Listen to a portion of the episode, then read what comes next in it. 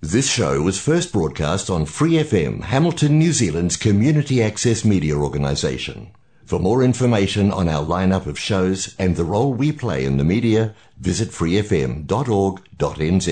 Hi, it's Vanessa from the Fighting Stigma Show on Free FM. Are you a Waikato local? Do you have an idea for a radio show? Do you want to try your hand at being a content creator on Free FM? If so, check out our website on freefm.org.nz or find Free FM on Facebook and get in touch. 怀卡托华人之声，音质天成，悦动人生，伴我随行。怀卡托华人之声，音质天成，乐动人生，伴我随行。You are listening to Waikato Chinese Voices. Follow our radio, share the world. 您正在收听的是 FM 八十九点零怀卡托华人之声广播电台节目，我们在新西兰为您播音。亲爱的听众朋友，大家晚上好！时间来到了二零二一年十一月八号星期一晚上的七点钟。您收听的是我们正在通过 FM 八十九点零和中新华媒公众服务号为您并机播出的怀卡托华人之声黄金时段的华语广播电台节目。感谢您的收听和关注，我是您熟悉的主播奥斯卡。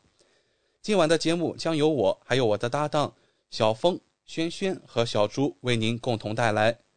首先，我们和大家来分享一下有关新西兰疫情动态发布的最新通知。那么就在今天下午啊，新西兰政府也是进行了一场最新的发布会。那在这次发布会当中啊，新西兰总理也是做出了一些呃重要的决定。那么包括呀，奥克兰将从明天晚上十一点五十九分起进入三级警戒的第二阶段。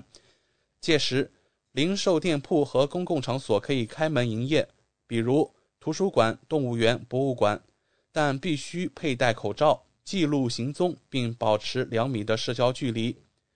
与此同时，游泳池、休闲中心、健身房、俱乐部、电影院通通保持关闭的状态。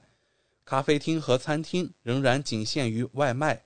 购物中心内饮食区域可以营业，但不可以堂食。需要与顾客近距离接触的商家不得营业，比如理发、美发、美容等，直到进入第三阶段。而户外集会人数上限将由十人上调为二十五人。关于奥克兰边境何时开放，内阁计划在下周做出决定，但总理强调，民众可以在圣诞节出城旅行，无论全国其他地区疫情如何。北地大区将在十一月十一日，也就是周四晚十一点五十九分正式下调为二级警戒。尽管该地区今日通报新增一例确诊，但政府相信可以通过额外的检测和接触追踪来控制局面。奥克兰预计可以在十一月二十九日转轨进入交通东防疫体系。目前，辖区内三大地区医管局均已实现百分之九十的首剂接种率。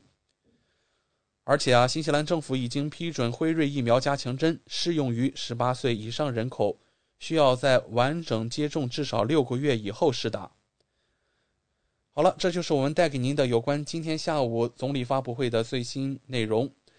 那首先和您见面的栏目依然是由您熟悉的《中新时报》特约播出的新闻晚班车，在这里我们将和您回顾新西兰最新的国内新闻。天涯不遥远，世界在耳边，声音通四海，资讯传万家。怀卡托华人之声新闻晚班车，聆听中国，感知世界。新西兰时间七点，现在我们进入由新西兰南北岛全国发行的《中新时报》带给大家的新闻晚班车。在接下来的十分钟里，小峰和奥斯卡与您一起回顾新西兰国内新闻。我们首先来看第一条消息：新西兰最新疫情动态发布。今天没有疫情发布会，取而代之的是一则由卫生部通过电子邮件发布的疫情通报。今天全国新增一百九十例，其中有一百八十二例来自奥克兰，七例来自怀卡托，一例来自北地大区。目前，本轮德尔塔确诊总数已达四千五百四十一例。在今天确诊的病例中，有一百一十例暂时还没有找到感染源。目前，全国共有八十一人在医院接受救治，较昨天增加了七人，其中有七人在 ICU 或 HDU。卫生部表示，上周六，奥克兰医院新增一例新冠死亡病例，该患者六十多岁，因为其他原因于十月二十三日入院，在例行检测时呈新冠阳性，死因将由验尸官确定。目前尚未确定是否与新冠有关。下面来关注新冠本土传播再增死亡案例。新西兰卫生部通报，隔离设施今早出现一例死亡。据悉，逝者为海外入境旅客，于十一月三日抵达新西兰，并在隔离第三日例行监测中确诊。死因将由验尸官确定，包括判定是否与新冠有关。卫生部对隔离设施员工和相关医护团队表示感谢，并对逝者家属表达哀思。下面来关注地区医管局最新动态。在新西兰，并不是所有 DHB 地区医管局都会有自己的太平间，其中许多地区医管局都担心疫情可能会导致死亡病例的数量超出医院的可容纳上限。卫生部在二零一七年撰写的流感大流行应对方案里面警告称，大规模死亡可能会使储存和处理尸体的服务不堪重负，并建议购入冷藏柜，防止尸体腐烂。但方案里面也表示，应该审慎地处理尸体，避免解冻之后需要再次冷冻。据调查，西海岸和丰盛湾地区的医管局没有自己的太平间。而是依靠殡葬公司提供相关服务。丰盛湾地区医管局去年就购买了两个冷藏库，为新冠疫情死亡的病例做准备。中部地区医管局为北帕医院购置了一个冷藏库。怀卡托医管局去年为怀卡托医院配备了三个冷藏库，最多可以储存多达五十四具尸体。而旺加雷、奥克兰。以及曼努考等几个地区医管局则并没有透露相关信息。但总体而言，奥克兰大学流行病学教授杰克逊认为，新西兰的太平间还没有做好应对新冠疫情死亡浪潮的准备。他说：“新西兰没有为新冠疫情的爆发做好准备，这将是一场大爆发。”预计大规模的死亡人数将会冲垮太平间、医院以及初级卫生机构的服务。一家销售经理在疫情期间为五家地区医管局和殡仪馆提供了插电式冷藏库，每个售价为一万纽币。他表示，这些机构是购买了冷藏库，因为如果里面曾经存放尸体，我们就不能洗过之后继续用来存放食物。另一家机构也向医院提供了用于存放新冠疫情死亡病例的冷藏库。上周还有人联系了其负责人，让他再为太平洋岛国配备一个冷藏库。该机构表示，他们在奥克兰找不到任何库存，所以他们直接打电话到我们南岛的总部。很明显，他们正在为此做准备，防止因为新冠疫情而导致的死亡数量过多。造成过重负担。这些冷库配备了架子，以存放尸体。在德尔塔疫情爆发期间，尸袋和不锈钢托盘的需求不断增加，而需求不仅来自 DHB，还有殡仪馆、新西兰国防军和新西兰警方。到目前为止，新西兰已经有三十一人死于新冠疫情。九月发表的模型表明。如果十二岁以及以上人口有百分之九十接种了疫苗，新西兰每年仍会有超过一千五百五十人可能死于新冠病毒。如果五岁以上人口的接种率达到百分之九十，每年因为新冠病毒死亡的人数就有望降至五十例。下面来分享疫情专家观点。一位著名的流行病学专家表示。总理关于重新开放小学的决定是错的。如果五到十一岁的孩子没有接种疫苗，学校可能会出现超级传播。奥克兰大学的流行病学家杰克逊认为，今年剩下的时间里，小学都应该继续采用远程教学，否则很可能会导致超级传播事件。但对于餐饮业，他也有不同的看法。他表示，人们遵守规则的话，开放餐饮业不会带来太大风险。但如果我们不给小学生接种疫苗，那么我就不建议他们在明年之前重返校园。这位流行病学家表示，我们需要让绝大多数符合条件的人接种疫苗。我们不能让五到十一岁的孩子接种疫苗之前就开学，因为学校是一个超级传播场所。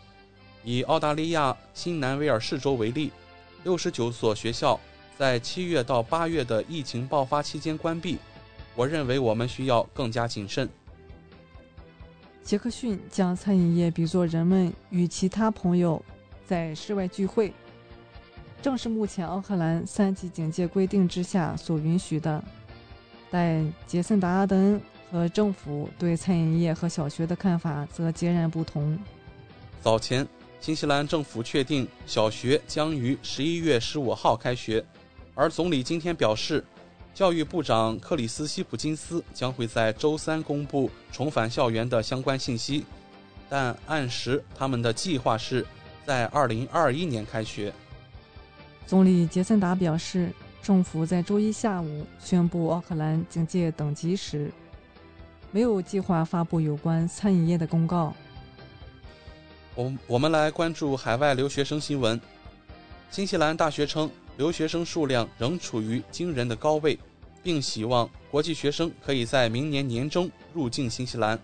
然而，与此同时，大学也认为在取消入境隔离之前，大量学生返回的想法不切实际。新西兰大学联合会首席执行官克里斯表示，全国八所大学现有约1.4万国际学生，远好于疫情初期的悲观预期。很多留学生仍在坚持学业，从本科生进入研究生阶段。令人惊讶的是，大量学生在继续接受远程教育，要么是刚刚开始课程，抱着可以在新西兰完结学业的希望；要么是课上到一半被卡在海外，通过远程完成剩余学业。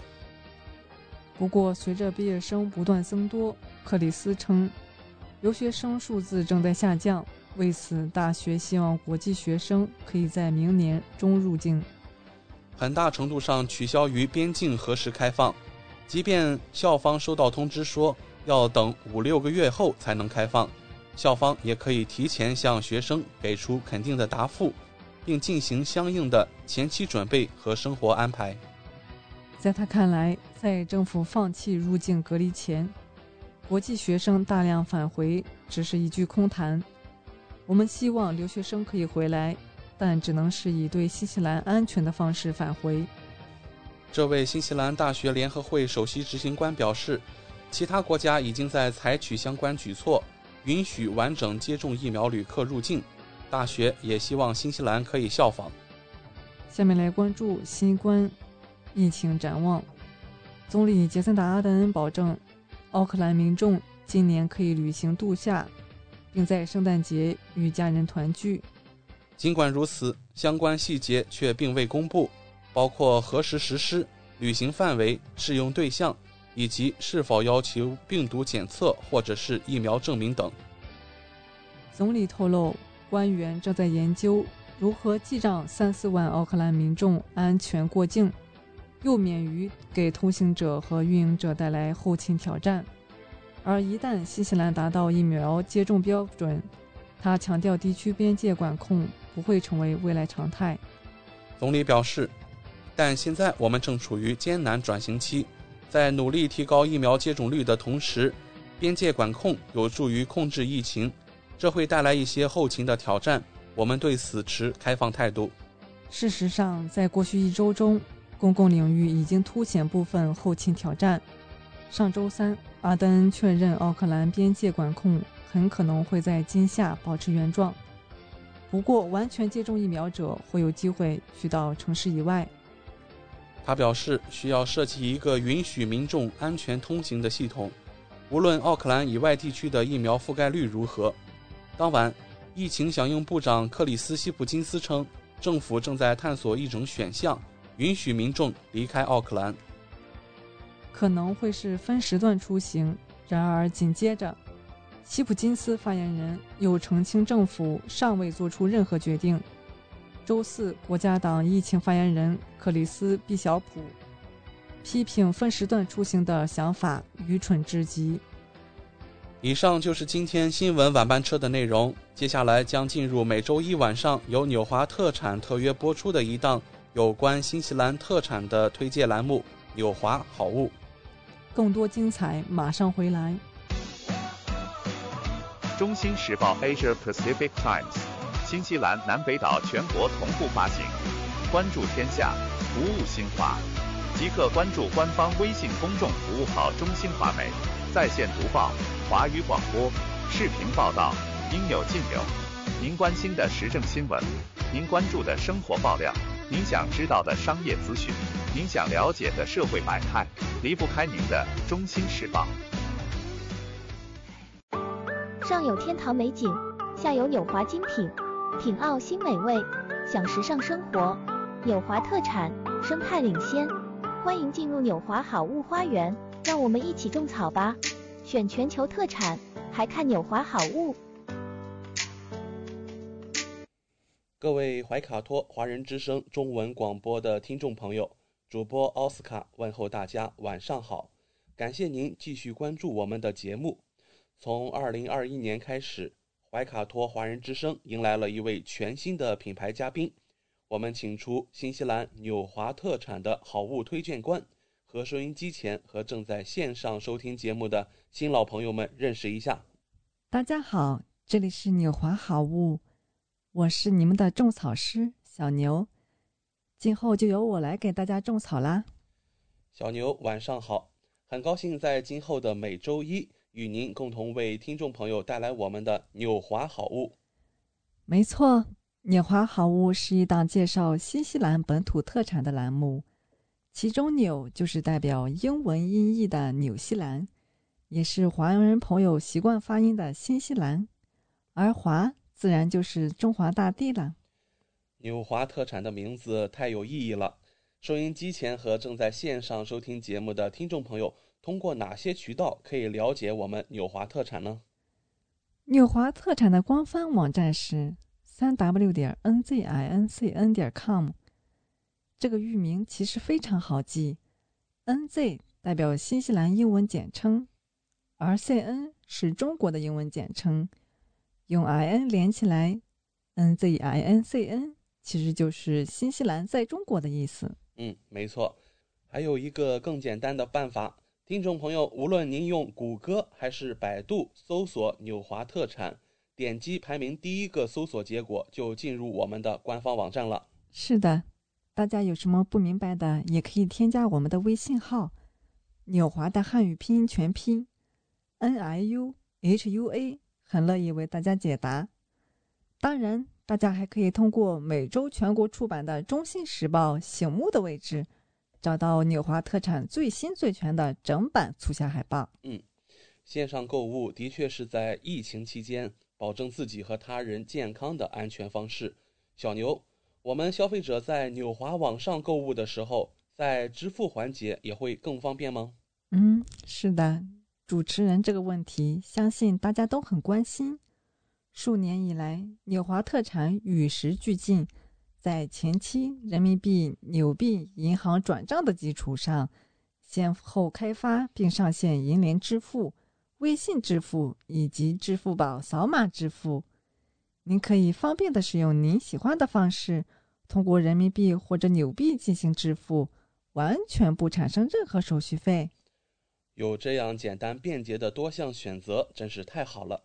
下单以后，我们可以看到物流情况吗？没问题，纽华特产在用户后台植入了您的专属物流跟踪系统，保障海淘用户随时掌握国际快递清关的状况，真正让消费者做到全程监控。上周纽华好物通过推荐官小牛的介绍，相信听众朋友对于益生菌焕肤精华、奥佳宝孕妇黄金素大瓶有了一个比较详细的了解。那么今晚的节目，我们和大家聊些什么话题呢？今天想跟听众朋友们一起揭秘有机的奥秘。哦，那太好了！相信有不少听众朋友们总是听到“有机”这个词，却不知道到底什么是有机呢？有机是一种遵循自然的耕作模式，是一种生活方式的选择，更是一种坚持和信念。因为没有人比他们生活的更有机。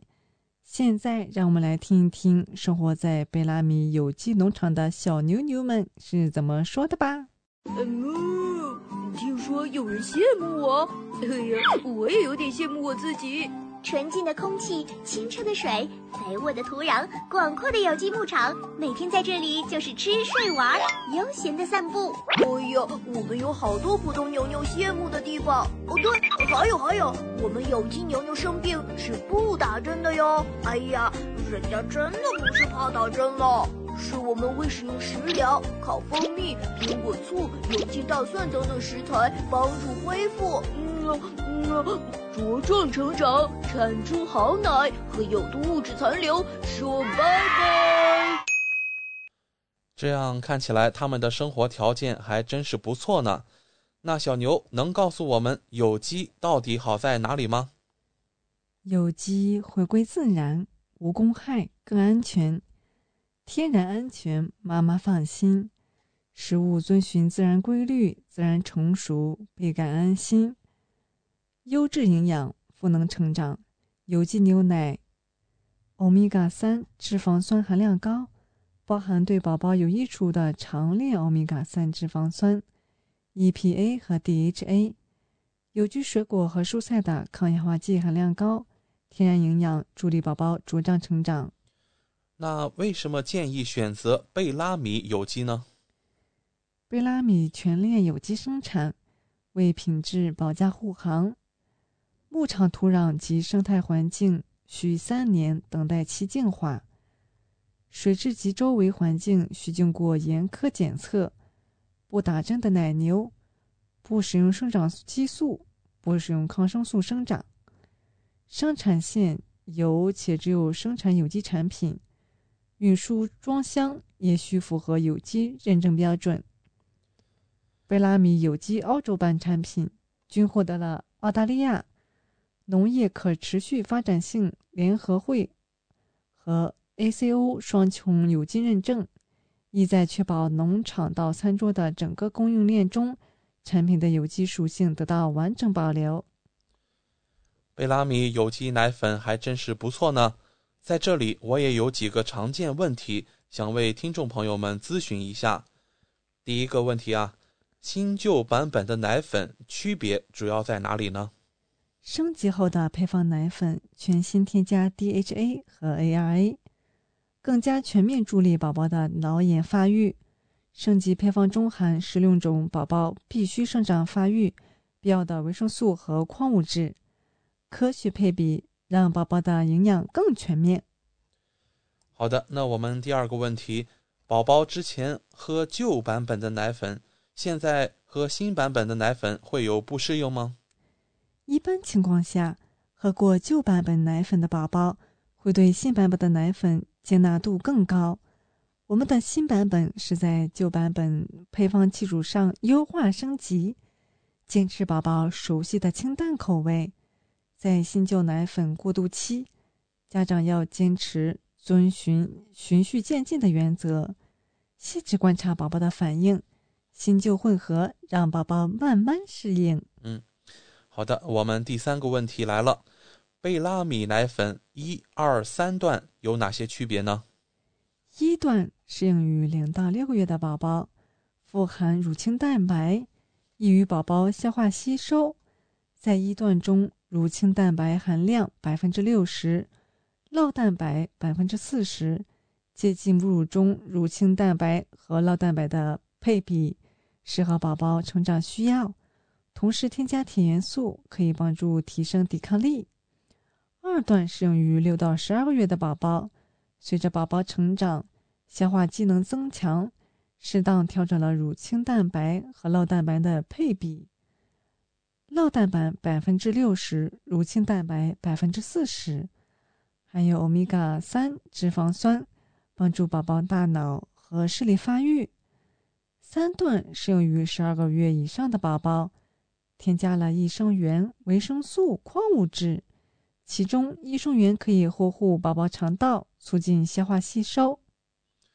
好的，我们第四个问题：贝拉米有机奶粉与普通婴幼儿奶粉有哪些不同呢？贝拉米奶粉的原料如奶粉、乳清粉、植物油、乳糖。均经过澳大利亚 NASAA 有机认证，且不使用农药杀虫剂残留，不使用抗生素残留，不使用转基因原料，不使用人工激素。好的，我们请教小牛第五个问题：您刚才提到的 NASAA 有机认证是什么呢？NASAA 有机认证是澳大利亚农业可持续性发展联合会。澳大利亚权威的有机认证机构是执行国际公认标准的独立机构。有机牧场必须经过三年转化期，将残余的农药、化肥都降解掉。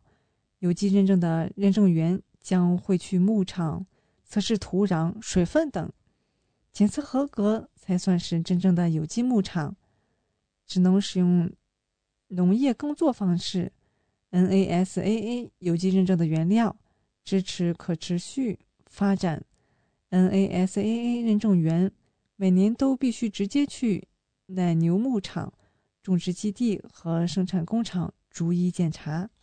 嗯，好的，我们还有最后一个问题想要请教小牛：贝拉米奶粉为什么很容易溶解呢？有没有加助溶剂呢？我们的奶粉是有机牛奶制成。不含助溶剂，天然健康。冲泡时，先加入五十到六十摄氏度左右温开水，现在加入适量奶粉，轻轻晃动奶瓶，直至奶粉溶解。始于有机，始终优质。贝拉米有机产品有限公司是一家澳洲上市公司，专注于提供有机婴儿奶粉和辅食。品牌最初是由一位澳洲妈妈创立于澳洲塔斯马尼亚岛上的朗瑟斯顿小镇。后来，贝拉米有机产品在澳洲市场畅销，深受澳洲妈妈信赖。贝拉米有机的所有产品均产自澳大利亚，且获得澳洲 NASAA 权威有机认证。贝拉米信赖有机，不使用人工合成激素。抗生素、转基因物质，不使用化学农药和防腐剂，并长期致力于发展有机农业，意在为宝宝提供优质、安全、健康的口粮。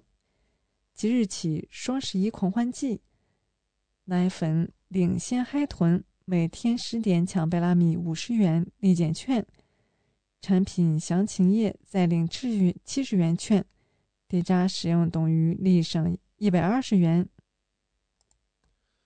纽华双十一的活动力度还是蛮大的吗？当然，疫情期间非必要不外出，除了在家网购以外，大家还可以追追剧，打发打发时间。最近高速飙腾的电视剧《一生一世》，你们都看了吗？除了甜甜的爱情，男女主角的皮肤状态也让老阿姨吃了不少柠檬。饱满的水分，满满的胶原蛋白。白里透红，水嫩柔滑，这不就是传说中的初恋肌吗？是啊，谁不想自己的肌肤是这样完美的初恋肌呢？但想要保持这样的状态，要花多少时间啊？小牛告诉你，八分钟就够了。新西兰八分钟，成立于美丽的新西兰奥克兰，针对现代女性的肌肤护理苛求。从新西兰的纯净水源和天然植物中获取灵感，并应用在美容护肤领域中。作为新西兰八分钟的王牌产品，新西兰八分钟面膜绝对是能够带你回到初恋肌的产品。它是怎么做到的呢？小牛带你去看看新西兰八分钟急速补水面膜。小牛认为，想要变成初恋肌，最重要的一步是补水。新西兰八分钟急速补水面膜就是一款为补水而生的面膜。极速补水面膜添加了大小两种分子的透明质酸，大分子可以给皮肤形成透气的保护膜，避免环境伤害。而小分子则可以直接渗入真皮层，促进血液循环，保持肌肤弹性。另外，这款面膜还含有能够抚平细纹、促进胶原蛋白生成的鲟鱼子酱提取物，保湿、抗氧化、修复、去皱的银耳多糖，改善肤色不均、暗沉、粗糙、干燥的白松露菌提取物，可以在肌肤表面形成一层锁水网。帮助保湿和紧致肌肤的水解蚕丝，以及抗敏消炎的甘草提取物，这么多促进肌肤补水的有效成分多管齐下，想补水嫩都不行。还有新西兰八分钟莹彩美白面膜，给肌肤喝饱水之后，就可以想想该怎么美白啦。这时候敷上一片莹彩美白面膜，就再合适不过了。新西兰八分钟面膜添加了熊果苷提取物作为主要成分，这是目前世界上已知的最安全的美白成分，能有效的阻断黑色素的形成，并加速其分解，改善色素沉积，去除色斑、肤色不均的问题，同时还不会产生毒害性、刺激性、致敏性等副作用。除了熊果苷提取物。莹彩美白面膜还和极速补水面膜一样，添加了大小两种分子的透明质酸，保证美白的过程中不会导致肌肤水分流失。还有奥氏海藻提取物、北美金缕梅提取物、维生素 E 和甘草提取物这些成分，帮助大家减少色斑、调节水油平衡、缓解皮肤发红过敏的症状，以及防止色素沉积。敷完这片面膜，你就是一颗行走的灯泡。最后是我们的新西兰八分钟 EJF 山羊奶面膜，补水加美白已经成为初恋肌打好了稳固的基础。怎么保持住自己好不容易打下的江山？主打修复延缓衰老的 EJF 山羊奶面膜来啦！大家都知道，新西兰的环境天然纯净。所以它也是全球最著名的奶源之一。那为什么新西兰八分钟面膜选择了羊奶而不是牛奶呢？这其实是因为山羊奶中的上皮细胞生长因子含量是牛奶的八倍，能够全面修复老化的细胞，促进细胞新生，柔和不刺激。另外，EGF。山羊奶面膜还使用了分解黑色素、亮白肤色、粉嫩肌肤的樱花提取物，帮助抚平细纹、促进胶原蛋白新生的贵妇级成分鱼子酱精华，改善肤色不均、粗糙暗沉、干燥缺水的白松露菌，以及滋润保湿、紧致肌肤、修复基底细胞、增加皮肤弹性的透明质酸。虽然对于很多姐妹来说，初恋已经过去很久了，但这不重要，最重要的是初恋肌还在就好。快去敷一片新西兰八分钟面膜，立刻 get 完美初恋肌。好的，今天就给大家种草到这里啦，希望大家喜欢。感谢纽华好物推荐官小牛的精彩介绍。节目尾声，主持人奥斯卡照例要给大家争取福利了。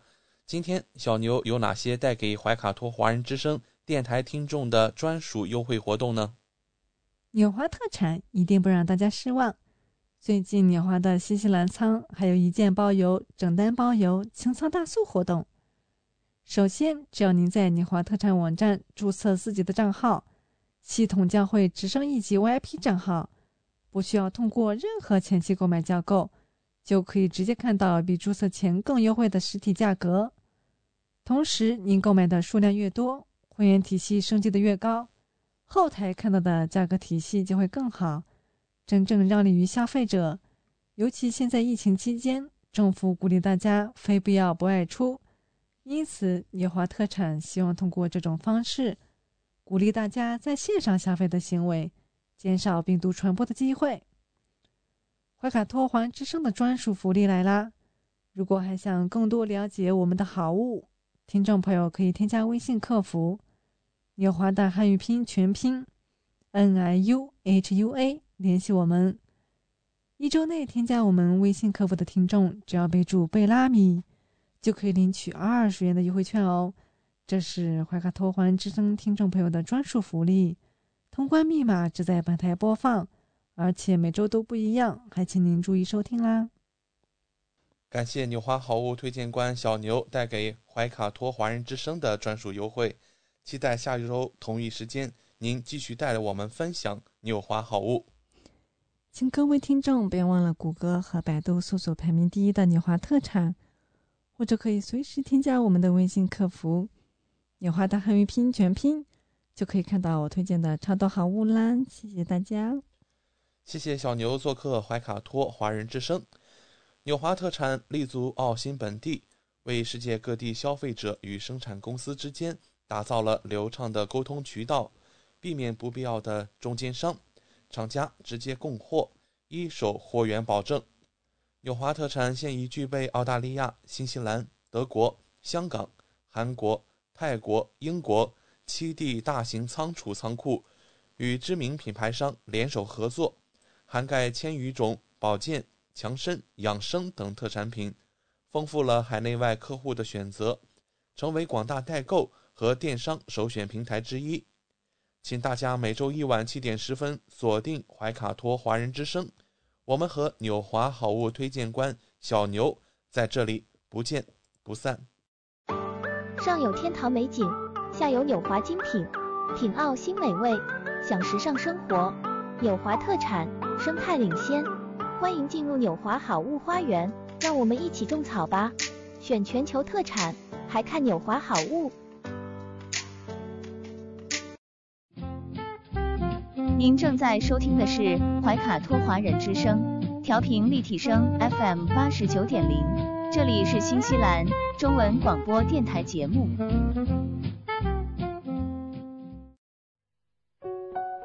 交流，传承文化，沟通。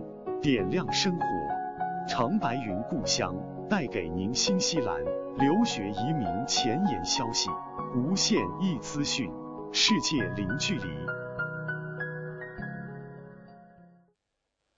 亲爱的听众朋友，您正在收听的是我们通过 FM 八十九点零和中新华媒公众服务号并机直播的怀卡托华人之声华语广播电台节目，感谢您的持续关注。我是你们熟悉的主播奥斯卡，现在来到了新西兰时间十月十一号星期一晚上七点三十分，我们即将进入长白云故乡。这是一档聚焦新西兰留学和移民方面话题的专题节目。从二一年七月份开始，我们邀请新西兰移民局持牌注册的留学移民顾问文晴做客怀卡托华人之声直播间。在每个周一的晚上七点半，就大家关心的留学政策、移民资讯、疑点难点分析等展开话题讨论。我们首先邀请文晴与收音机前和参与线上直播的听众朋友打个招呼。主持人奥斯卡好，听众朋友们大家好，很高兴又和大家见面了。嗯，晚上好，文晴。由您主持的《长白云故乡》播出以后啊，我们节目也是获取了大量的关注。在今天晚上啊，我们依然准备了很多大家关心的问题和您展开讨论。我们在上期的节目中聊过了，最近新西兰再次登上热搜。那新西兰移民部长也是宣布了2021年一次性的居留签证政策，符合条件者欢欣雀跃，擦肩而过者黯然神伤。那么，在今晚的节目，我们不妨关注一些，呃，以下那些失意者，他们是在怎样的情况下错过这次移民政策？文晴，您作为新西兰持牌顾问，一定也关注到这些失意者联盟的故事了吧？对对，有很多就感觉擦肩而过的，有时候，嗯，这个反正大赦也是和运气有关吧，可能嗯一辈子啊这种机会也只有一次。但是对于擦肩而过的，呃，嗯我们最近我看有有顾问，有些前辈还有老师，还有一些社会活动人士，嗯还有发起一个请愿，就组织一些擦肩而过的，比如真的是非常有实力的，自己申请就不靠大社也可以完全拿到身份的这些这些纯粹的很技术的为新西兰做过贡献的，有发起一些请愿，嗯，把他们也包括进去。我感觉真的是非常有必要，因为这些人呢，确实在为新西兰的医疗前线呀，呃，国际教育方面做出非常杰出的贡献，而且自己也非常的努力，为新西兰的税收啊，呃，收入啊也做了非常大的贡献。嗯，他们真的是可以理解，也非常合理啊、大家情愿把他们加入这个行列。嗯嗯、因为我听说有一个嗯读读医学的一个女生，嗯。呃，已经在新西兰读了很多年了，然后从也是因为也是因为这个大环境的原因，前不久刚刚就是不久把从从工签转到了学签，为了更好的读书，在这个医疗领域有更深的研究。嗯。还有就是因为这个 EOI 不开嘛，嗯。啊、大家现在没有，对，就是大赦之前，大赦政策宣布之前，大家没有这个没有这个入口去去申请移民，所以他与其在这儿工作，不如就是去提升一下自己，多读一些书，又交了国际学生的学费，嗯，呃就就是很黯然神伤的错过了这次的大赦。呃，这样的例子有还有很多很多很多。然后就是目前就有人发起请愿，把他们也加入进去。嗯，我感觉是非常合理的。你身边应该也有这些朋友吧，奥斯卡？嗯，对对，我们也是嗯听了一些很多人的失意的故事哈，真的是非常无奈。因为移民局啊，尤其是我们新西兰移民的这个动态啊，向来是让人难以琢磨，嗯对吧？对，嗯有些就感觉，嗯，有两方面吧，有一些就感觉，嗯、这次工党的政策感觉只是能呼吸就行，嗯特别是嗯。第一条，第一条只要满足居住够二百八十多天，二零一七年、二零一八年九月那一天登录就 OK。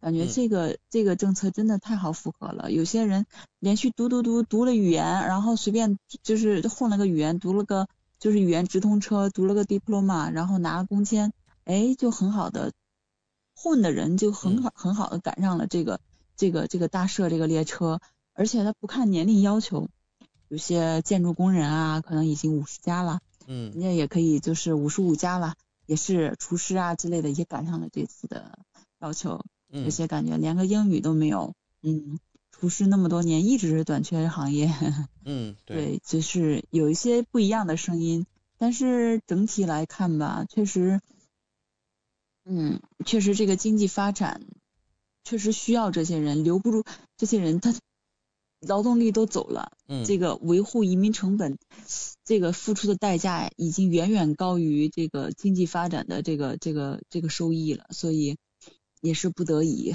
嗯。嗯，因为我是我最近一直在租房子，我真能感觉到这个学生真的非常少，呃、不得不各种降价，嗯嗯。还希望能把这个房子租出去，确实能感受到这种市场的萧条，嗯，学生们也都陆续离开了。对。而且啊，我嗯们看到了，而且这样的嗯，您先说，嗯，您说，而且而且，嗯，对于学生来说，特别是年龄小一点的，不是高等教育，就是嗯呃正在长身体的时候，性格正在形成的这些孩子们而言，嗯嗯、整天的上网课呀，嗯、确实也不是长久之计，因为孩子还是需要一个社会的环境一个发展，性格呀、个性啊，都需嗯要和和社会去沟通，才能这么这么一个发展。而且，嗯，就是说，嗯、把孩子送到十十几岁、十四五岁、十三四岁、十八岁之前把孩子送到这儿，父母还是对孩子有所期待的，需要他嗯融入这个社会的。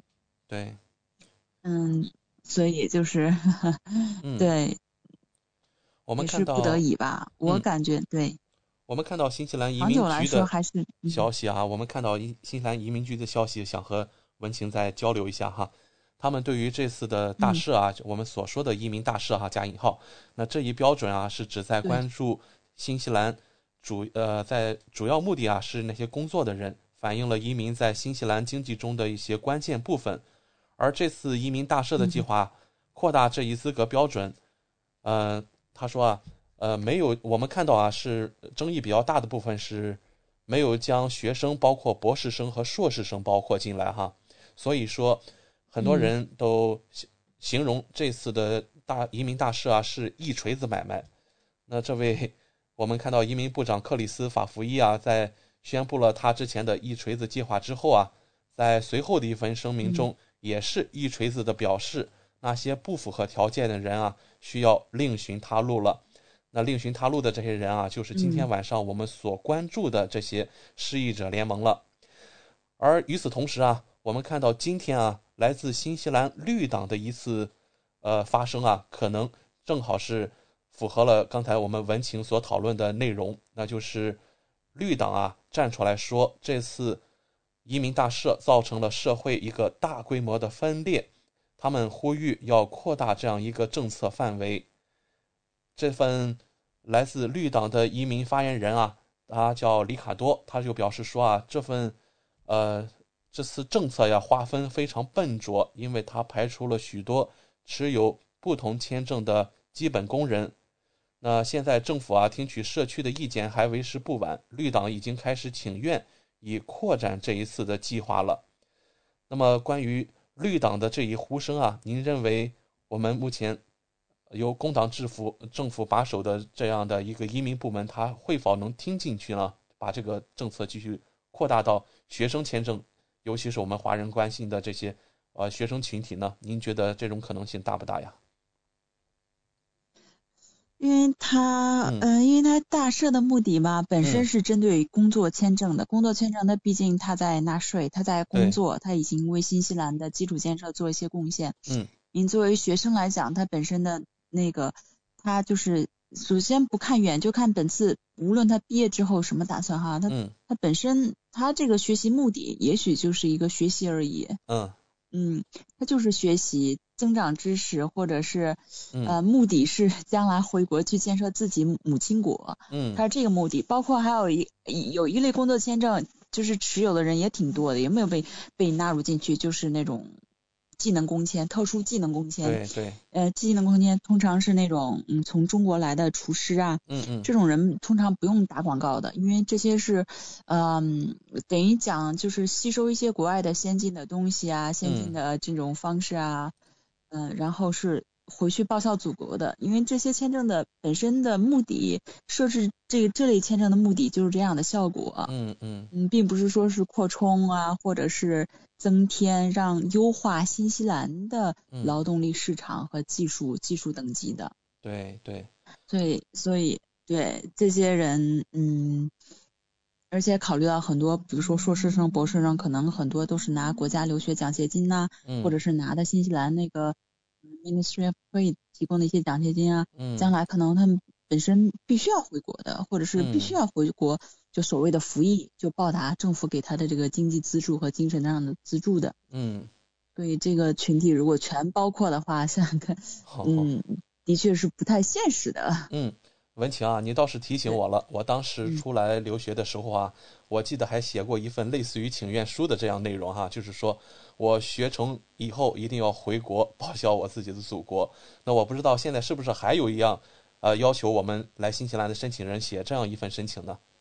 就是说我呃也是学完以后要回国，也要写的是吗？嗯。那所以说啊，他这个也是对，因为有些有些学生吧，毕竟过来读书，对，嗯，因为学生目的，学生签的目的就是说你学习一些知识，然后回去增加自己的，增加自己的阅历，增加自己的头脑，然后去报效自己的祖国，或者去你想去的地方去，并不是说你回回你学习，你就是我为了留下来再学。你如果说为了留下来留在新西兰而学习的话，那毕竟会扣上移民那个那个移民倾向的帽子。对。所以这样写是非常有必要的。所以说啊，这可能正好给我们移民部一个台阶下哈，就是说当时你们都签署了这样一份请愿书，那么现在有什么理由不回国呢？对吧？而且啊，之前对你们过来学习，对目的是这样的，是学习的，嗯、对，不是过来找工作的。对，在去年疫情封锁的时候啊，就是在四级封锁的时候，我记得有一部分群体也站出来给学生呐喊啊，就是说我们学生应该也拿到一部分补助，因为学生的生活也很困境。那当时啊，移民局就站出来说，你们当时在递交新西兰留学申请的时候，都提交了一份财政报告，对吧？证明自己有足够的财政能力，独自生活在新西兰。嗯，那么所以啊，我们新西兰移民局就根据你当时的申请当中的这份材料，判定您现在并不需要我们的帮助。所以说啊，我觉得这次啊，可能是异曲同工了。那新西兰移民局很可能拿着当时申请人所写的“那我学成之后必须要回国”那这样的一份请愿书啊来做文章，也是非常有可能的，对吧？对，也是非常合理的、嗯、有说服力的一个理由。嗯，对。所以啊，我们还是在这里提醒收音机前的这种学中全体啊，呃，大家不要把希望过多的寄寄望在绿党这次的呼吁哈、啊，可能只是绿党为了自己的执政前景啊、嗯、做一些样子，而并不是说真正能起到一些决定性的推动作用，对吧？对对，我也是有。嗯有也也是这样认为的，嗯、呃，反正错过了错过一次机会，移民也不并不是说目的，移移民只是一个途径，对，嗯，就是错过了这次机会，绝对后边还有更好的机会，嗯。嗯，我感觉大家嗯生活嘛还是要继续前进，嗯、每天都要努力的，对，嗯嗯，对，好嘞。那我们感谢文晴做客怀卡托华人之声今天的长白云故乡，带来了新鲜有价值的留学移民资讯。在节目尾声，请和大家分享一下你的联系方式好吗？好，谢谢奥斯卡。嗯、我的电话号码和微信都是零二二四三七五九幺六。嗯，好的，文晴，那我们下一次空中电波再见了。好的，谢谢奥斯卡，谢谢听众朋友们，嗯、我们下次再见。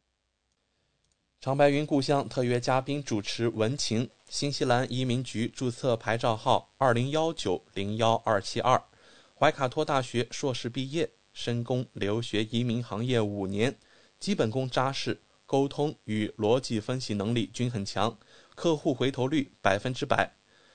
文晴熟练操作学生工作 SMC 及伴侣类签证。文晴事无巨细，为客户利益不断努力，深受大家喜爱。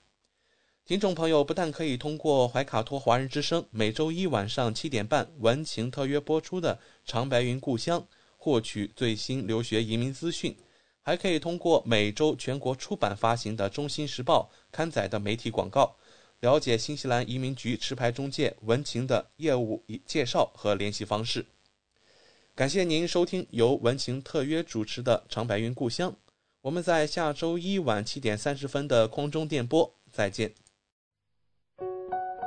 交流、传承文化、沟通、点亮生活，长白云故乡带给您新西兰留学移民前沿消息，无限易资讯，世界零距离。怀卡托华人之声，音质天成，悦动人生，伴我随行。懷卡托華人之聲，音質天成，樂動人生，伴我隨行。You are listening to Waikato Chinese Voices. Follow our radio, share the world. 您正在收听的是 FM 八十九点零怀卡托华人之声广播电台节目，我们在新西兰为您播音。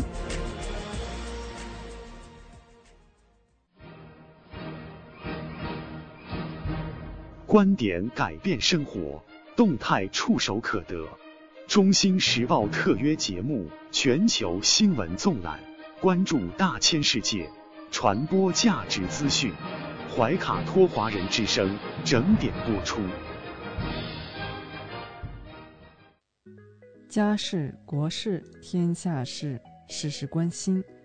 这里聚焦了社会的点点滴滴，最新最快的国内外政治经济动态，尽在每周一八点的全球新闻纵览。今晚直播间为您播报的主持人是小峰和奥斯卡。首先，我们来关注中国大陆新闻。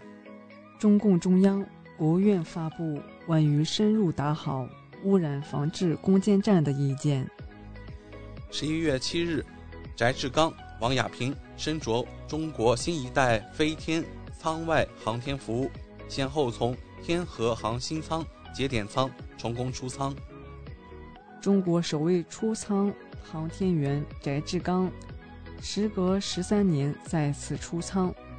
说了句十三年前一样的话：“我已出舱，感觉良好。”王亚平成为中国首位进行出舱活动的女航天员，迈出了中国女性航外太空行走第一步。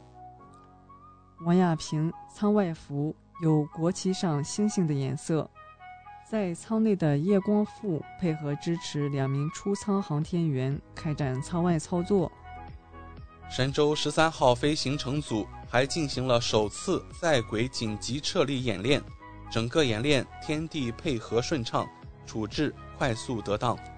国家电网消息，截至十一月六日，除个别省份局部时段对高耗能、高污染企业采取有序用电的措施外，全网有序用电规模接近清零。驻国家发改委纪检监察组。加强跟踪评估，将碳达峰、碳中和工作纳入监督台账。这波寒潮致百分之九十国土大降温，今年存在再现二零零八年冰雪灾害的可能性。暴雪橙色预警继续发布，内蒙古、河北、山东等地有大到暴雪。初雪就下成大到暴雪。北京今冬降雪为何来得如此猛烈？因冷暖湿气流充足。受暴雪天气影响，济南市教育局紧急通知：十一月八日，全市中小学、幼儿园停课一天。山西发布暴雪橙色预警，部分地区积雪深度达二十五厘米，部分高速公路封闭。立冬遇强寒潮。辽宁现断崖式降温，暴雪红色预警，沈阳桃仙机场关闭十小时，辽宁多地发布停课通知。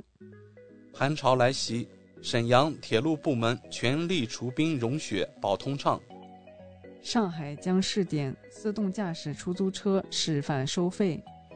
上海举行城市推介大会，企业汇聚共创美好未来。即买即印即提，全国首家数字定制化书店体验中心亮相上海。南京“十四五”期间，年均新建商品住房上市量八万套左右。海南麦湾水利枢纽工程建设，大江截流准备就绪，建成后将成为海口市定安县、澄迈县提供工业。和生活用水保障。带来一组经济新闻。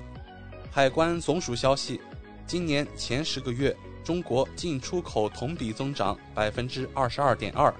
中国对东盟、欧盟和美国等主要贸易伙伴进出口均增长。央视带货，李佳琦、王冰冰卖空十二万罐阿富汗松子。联合利华全球副总裁曾希文表示：“进博会让商展品变商品，商品变爆品。”截止二零二一年十月末，中国外汇储备规模为三万两千一百七十六亿美元，外汇市场供求保持稳定。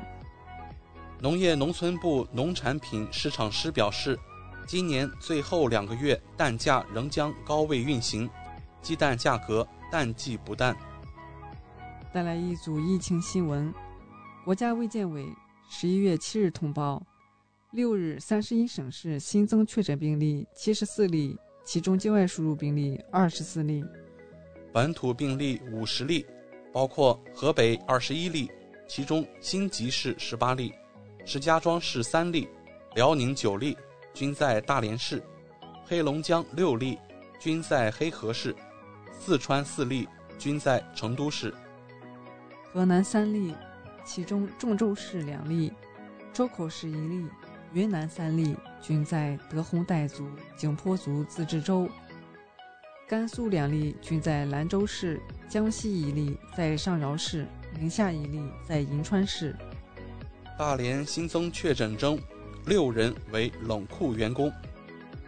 大连庄河市新增一个中风险地区，截止目前，庄河市共有三个中风险地区。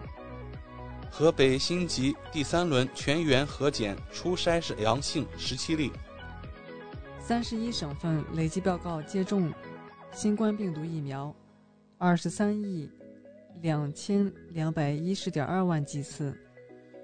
北京地区涉疫封控区积雪就地堆放消纳，不允许运输出封控区范围。法治方面，黑龙江省司法厅厅长赵金成接受纪律审查和监察调查。黑龙江省人大教育科学文化卫生委员会原主任委员赵忠厚接受审查调查。内蒙古高级法院执行局原局长王广英被双开。被超车心里不爽，北京一路怒男子恶意别停公交车，获刑八个月。军事方面，空军传来好消息，歼幺六 D。已投入实战化训练，可与歼二零联手。带来一组文体新闻：习近平同志论坚持人民当家作主出版发行。第三十一届中国新闻奖评选结果揭晓，三百四十六件作品获奖。全国中小学生电影周闭幕，《长津湖》等获评学生喜爱影片。评剧电影。包公三看蝴蝶梦，在第十七届中美电影节获年度最佳戏曲电影奖。一级方程式世界锦标赛有限公司首席执行官斯蒂法诺·多美尼卡利表示：“F 一迫不及待想回到中国进行比赛。”英雄联盟全球总决赛，中国战队 EDG 击败 DK 加冕新王。上海电竞协会发文祝贺 EDG 夺冠。花样滑冰大奖赛，中国队包揽意大利站双人滑亚冠亚军，为北京冬奥会夺金再添砝码。UFC 草量级激战五回合，张伟丽二番战汉服罗斯，无缘金腰带。第二十六届 LG 杯世界棋王赛八强赛。柯洁胜宿敌进四强，中国三比零大胜韩国。下面来关注港澳台方面。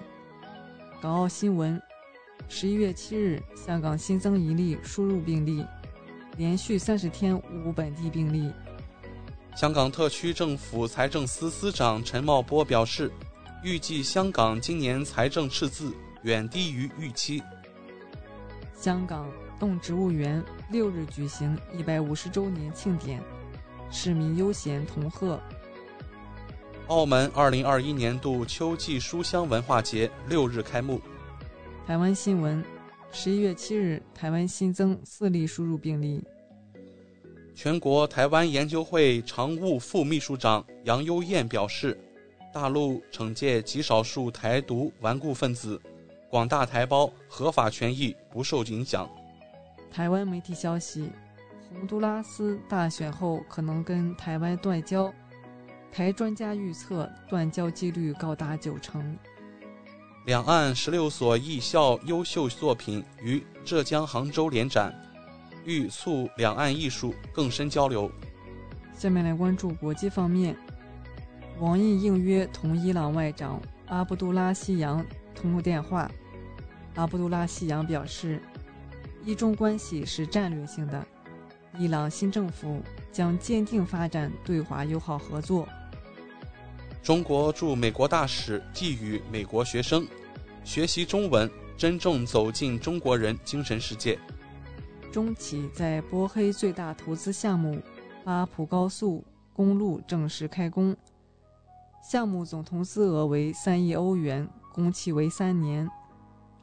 美国声称。中国考虑在斯里兰卡建军事基地。中国大使馆回击，小偷看谁都是小偷。还不死心，立陶宛外长煽动波罗的海三国抱团抗中。全球供暖行业先行者德国威能连续第三年亮相进博会，并举行2021年度新品发布会，重申对华市场承诺。截至北京时间十一月七日二十一时二十一分，美国约翰斯霍普金斯大学统计数据显示，全球累计确诊二亿四千九百六十八万九千五百零四。其中死亡五百零四万七千四百一十七例。美国新冠累计确诊病例四千六百四十六万六千五百零四例，累计死亡病例七万七十五万四千三百一十一例。缩水版基建法案通过，拜登还不忘扯上中国。称这项法案将帮助美国在二十一世纪打赢对中国和其他主要国家的经济竞争。美国政府将超过两千名移民空运到佛州，州政府不知情。耶鲁大学遭四十个炸弹威胁，惊动 FBI，多座建筑里的师生被紧急疏散，周边多个街道关闭。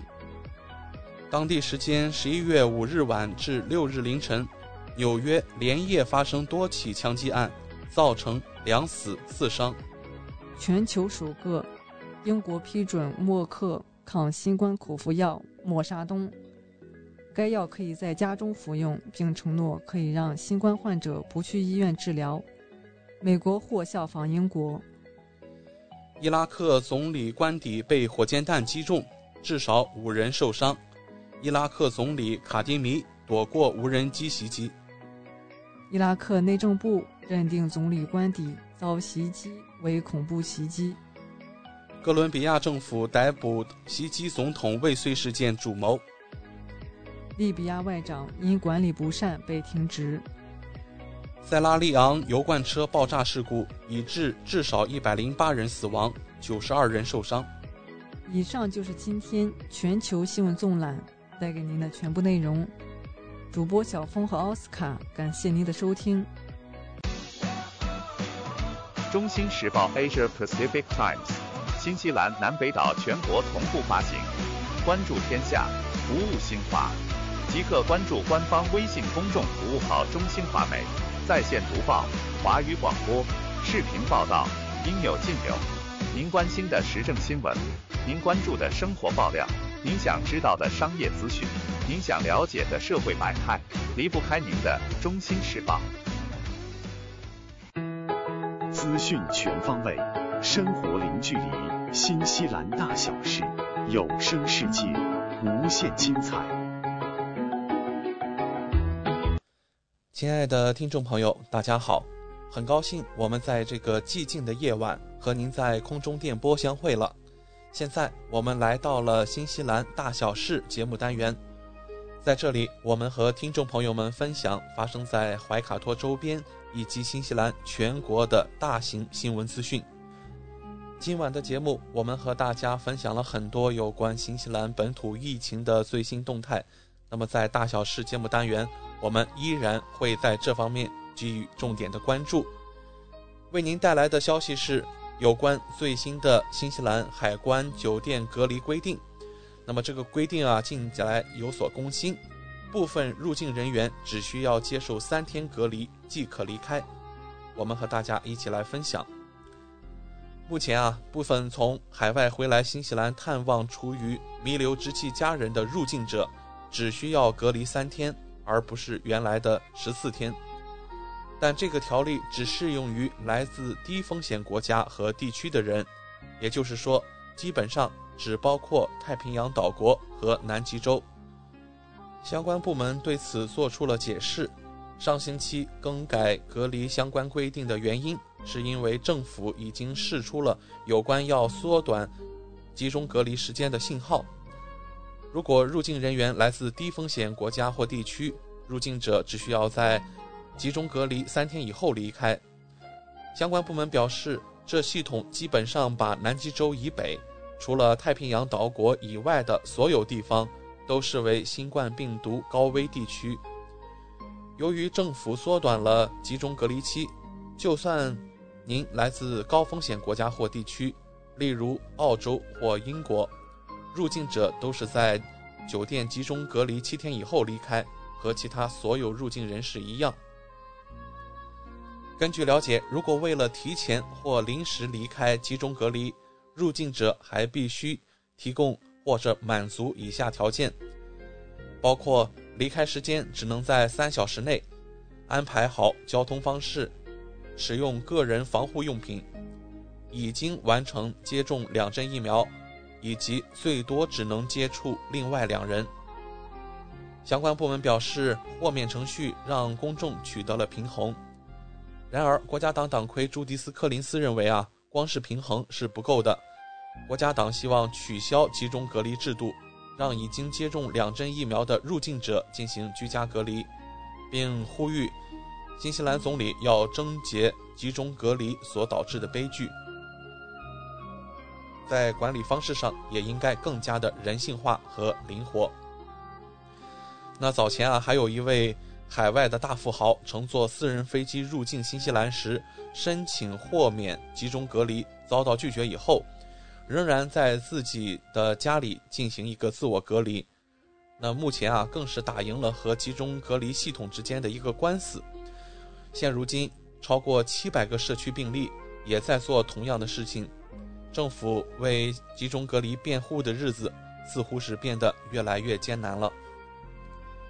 与此同时，有多名重要的公共卫生学者认为，允许已经接种疫苗海外旅客免隔离入境。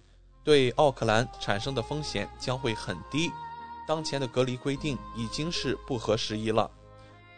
这些学者指出啊，前往奥克兰超市购物的风险甚至是大于海外旅客，因此应当允许绝大多数已经接种疫苗的旅客免隔离进入奥克兰，甚至前往新西兰其他地区。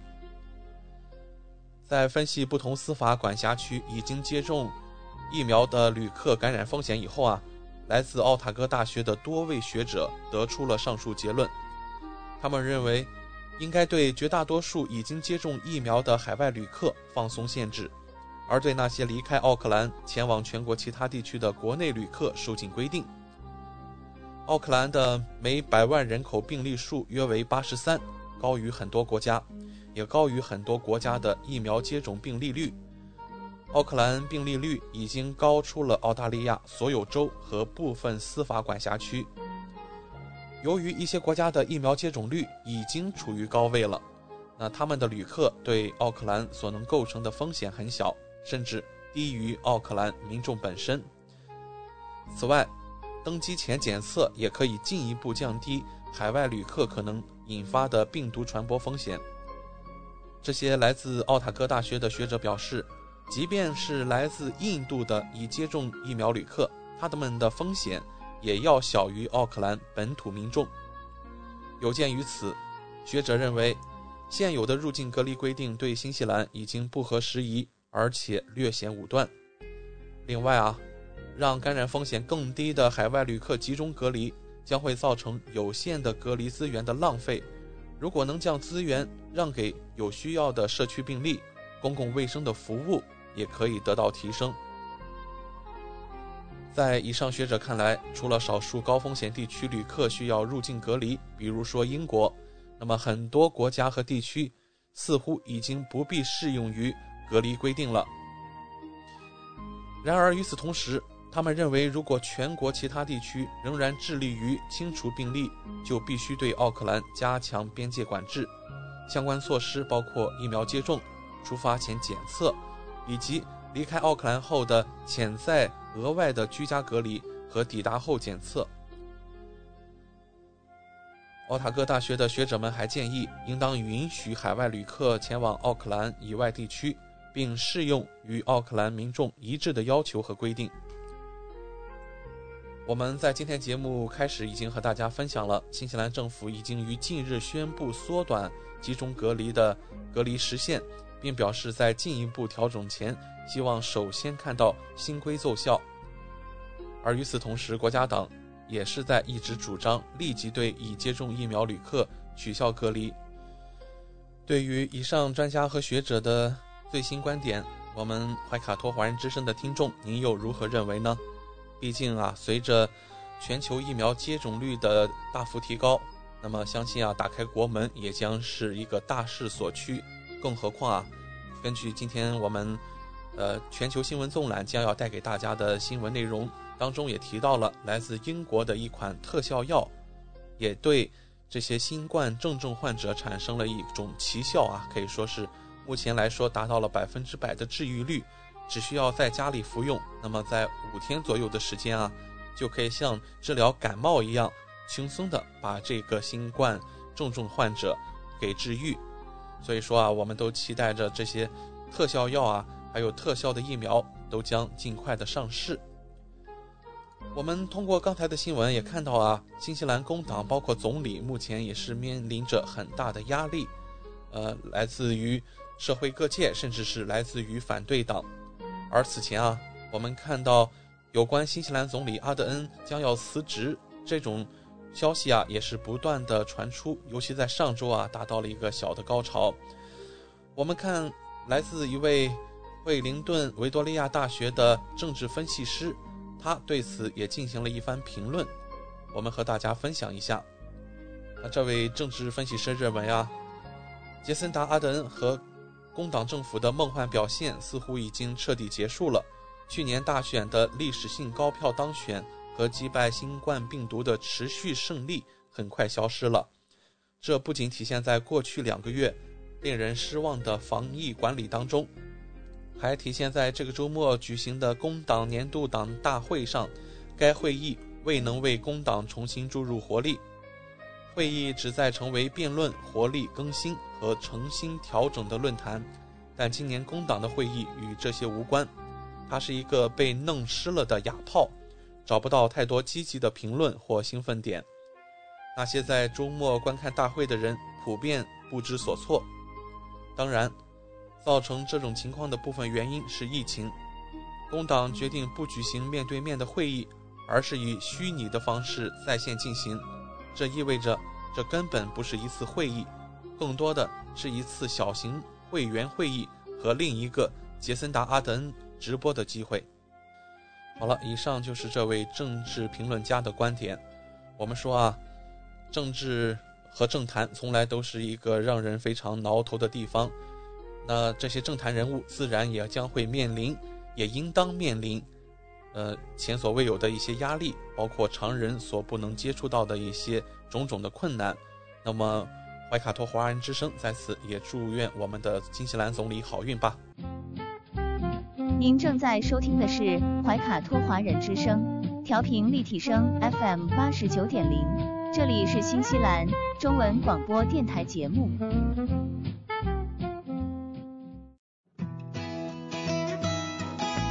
分享读书的快乐，重温经典的感动。怀卡托华人之声今天读书，甄选全球文坛精品，和您一起读好书，好读书，共品文化大餐。亲爱的听众朋友们，怀卡托华人之声正在播音，我是主持人轩轩。又到了今天读书这个小栏目的时间，每期与您分享值得阅读的好书好文，平淡质朴，娓娓道来，让大家在繁忙的工作生活之余，来一点文化加餐。啊，今天我们要打开一本蛮有意思的书啊，这本书的名字叫《慢教授》。嗯，慢就是快慢的慢，对啊。这本书由广西师范大学出版，它的作者呢是马吉伯格，还有芭芭拉希伯，由田雷翻译。啊，为什么讲这是一本蛮有意思的书呢？嗯，在二零零一年，美国的麻省理工学院曾经进行过一番调查，调查显示呢，嗯。实事求是的讲呢，大学里的老师们、教授们啊，比公司的 CEO 啊更累一些。我没有想到哦，前者中呢，百分之七十八都认为啊，无论是如何的努力，都似乎是无法完成这个工作任务。那对于后者这个 CEO 来说呢，哇，这个比例降了很多哟。CEO 当中只有百分之呃四十八呢，觉得是有同样的感觉。我们刚才提的这是二零一一年是吧？对，一转眼呢，二十年就这样过去了。那无论在美国还是中国以及其他的主要国家和地区，呃，这种现象呢并没有消失，相反呢，在某种程度上变得更为突出了。我们来看中国内地的呃大学教师啊、科研人员哈，嗯，以他们为例吧，他们承受着科研啊、教学以及经济等方面的各种压力。在二零一零年中国城市健康状况大调查的报告当中指出呢，你像制造业、金融，第三位就是教育，啊，它的健康透支呢是非常严重的啊，真的是在前三名之内。哎，很多人觉得大学教师以及科研人员应该是全身心的投入到教学和科研当中，这种观念啊是比较理想化的，嗯。但是生活当中哪有那么多理想化呀？生活是有理想的，但是不能理想化哟。嗯，实际上呢，我们可以为这个大学教师啊，以及呃科研人员建立更为详细具体的这种时间管理的一种指南那，让他们对哪怕是就是在休息的时间内啊，嗯，真的有一个规划在里面。好，在加拿大女王大学英文系，啊，这这个教授哈，我们刚才提到的这个马吉伯格哈，以及呢，在布鲁克大学英文系，嗯，做教授的芭芭拉希伯合著的这一本书《曼教授》，啊，这本书真的是讽刺那种风格哈，这当中指出了欧美一些国家的学界，一些人宣称啊。嗯，大学的教师或者是研究人员呢，可以每周工作五十五个小时，然后以教学为主哈。此外呢，还可以做好研究，并且兼顾好家庭。这种观点啊，真的是非常荒唐，不仅荒唐，而且危险。事实上呢，无论是从事教学、科研，还是其他领域的工作，过度的投入精力哈。嗯也并不能取得我们预期的那种效果，真的是投入多产出就多吗？嗯，不一定成比例的哈。特别是对于这个嗯整个大学环境和教师而言呢，以及科研人员啊，他们有五花八门的考核，不只是在中国啊，世界各地恐怕都是这样。这就进一步加重了负担，这就迫使着人们啊，只能以很低的效率来应付这样的嗯各种各样的任务吧。这种既低效又繁重的这种形式，为什么不能反过来啊？首先来呢，我们讲求这个工作与生活呀、教学和研究啊，还有休息啊，以及高效工作啊之间这种平衡。哎呀，怎么说呢？无论是通过提高对大学教师的这个，还有科研人员的考核要求呢，还是嗯。一些高压的哈消耗自己的这样一种方式，比如说有些人，我们经常近年来会听到一些猝死啊，或者一些其他不幸的消息啊，嗯，像自杀呀，嗯，之间有这个用不理智的方式解决不愉快的事情啊，啊，所以呢，在曼教授这本书中所谈到的，用这个循循善诱的方式来呃引领。大学教师和科研人员学会时间管理技术，间接的也可以向这个嗯人们来进行施压。实际上，这种想法哈，循序渐进啊，怎么怎么样啊，意义不是很大哟。嗯，这都是基于对这份职业错误的理解和观念，觉得大家不用坐班啊，有课就来，没课就走。嗯，多么的自由自在，哪有这么好的事情？天底下有这样的好的工作吗？这个世界上没有完美的工作哎。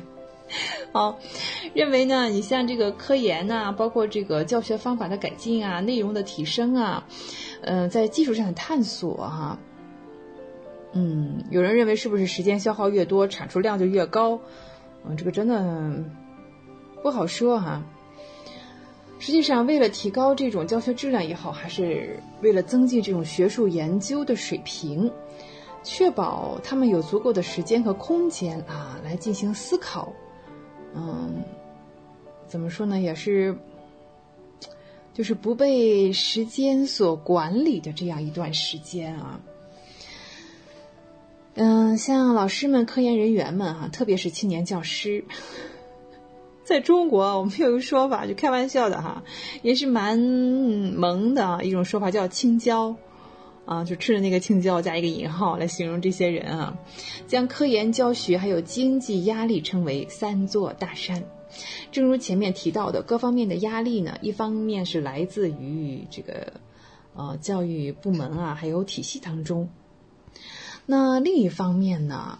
无论是我们说青椒也好啊，还是自身的教授也好，科学技术甚至是社会科学成果，你要想获得地位，那就必须要转化一下子啊！这就意味着你要有个量化的、深入的应用，别人才去认可呀。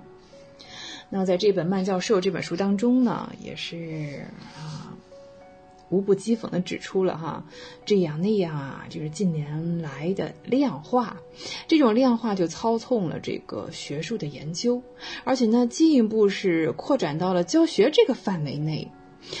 嗯，就说这个麻省理工学院哈，曾经也尝试推出一种可以测量师生情绪的这样一种系统啊设备，希望呢能够。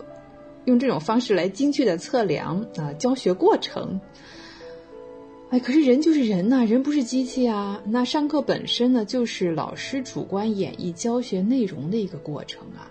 你这个过程的，嗯，它是要构建教学场景中的一些积极的情感，但是如果通过一种标准化的方式，机械式的。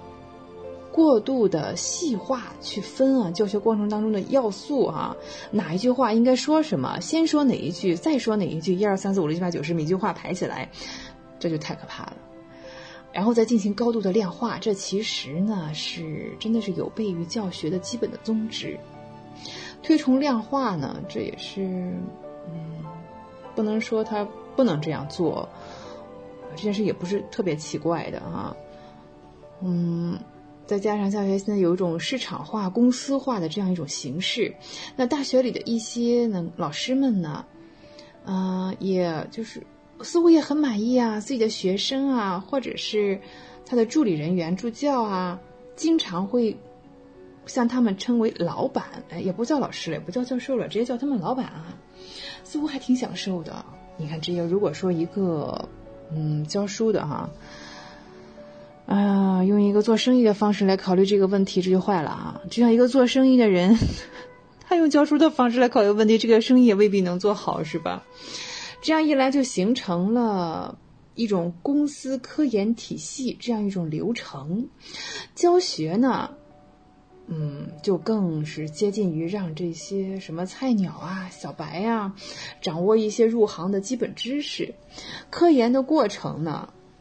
实际上一种变异了，有没有？嗯，对，真的变味了哈。那这个导师也好啊，教授也好啊，就完全是一种市场化的课题研究。然后呢，就像这个包工头一样哈，在层层转包，分包给学生啊，还有这个助理助教啊，就这样一种流程。借助对教学和科研的主导，然后这个导师啊，还有其他教授也好，可以独揽其中的绝大部分收益。这是正正经经的剥削阶级呀！哎，那这种情况下的学术生活真的是变成了一种……那既然是产业化了，是像流水线操作一样啊！嗯，无论导师也好啊，教师们也好啊，他要征求这个项目啊，你要有赞助啊，对呀，没有钱那是万万不能的哈！嗯，还要参加各种会议啊、考察啊、访问，来提高自己的这个名望和地位。嗯，同时我们刚才聊到这个青椒啊啊，什么助教呀，嗯，这些细节哈，嗯，都必须要追求这种速度和高效，嗯，这样一来呢，但是学术也不一定是从速度和高效里面产出的，是吧？嗯，啊，由于这些内容大部分呢都基于什么量化啊、应用啊、可以盈利呀这样的研究上，呃，什么最新发现啊，技术转让啊，嗯，立项拨款，嗯，什么什么前沿研究啊，什么效率问责，凡此种种啊，都是一种大学公司化的趋势啊。曼教授这本书当中就提出了，这就导致了学术研究的嗯异化，让一部分学术的研究真的是就濒临绝种了。啊，实际上这东西不是说它应不应该存在，而是因为它不会带来经济上的利益，啊，就相当于这个公司就倒闭了。如果说用这个市场化、公司化这种概念来理解的话，啊，一转眼啊，时间又到了啊。有温度，会思考，爱生活。以上就是本期的今天读书，我是轩轩，我们天天读书，再见。地球是我们既神秘又熟悉的家园。走过了四十多亿年的奇妙旅程，怀卡托华人之声《地球传奇》，了解我们对地球的探索、文明的兴衰简史、环境与人类的关系、科技的发展进步，开启一段各方角色在地球舞台演绎的故事。亲爱的听众朋友，大家好！新西兰周一的晚上。感谢您继续守候怀卡托华人之声，我是主持人小朱。今天《地球传奇》的节目里，我们要和听众朋友们一起来分享这个星期即将迎来的几个主要纪念日，它们分别是十一月八日今天的中国记者节，十一月九日明天的中国消防宣传日，以及十一月十一日。本周四的中国双十一购物狂欢节和十一月十二日本周五的世界肺炎日，十一月十四日周末的联合国糖尿病日。接下来，怀卡托华人之声的主播小朱就和您分享这一周精彩纷呈的节日——中国记者节。今天我们迎来了中国记者节，听众朋友。您知道吗？新中国成立前就有记者节，从一九三三年到一九四九年，每年的九月一日，新闻从业人员都举行各种仪式纪念这一节日。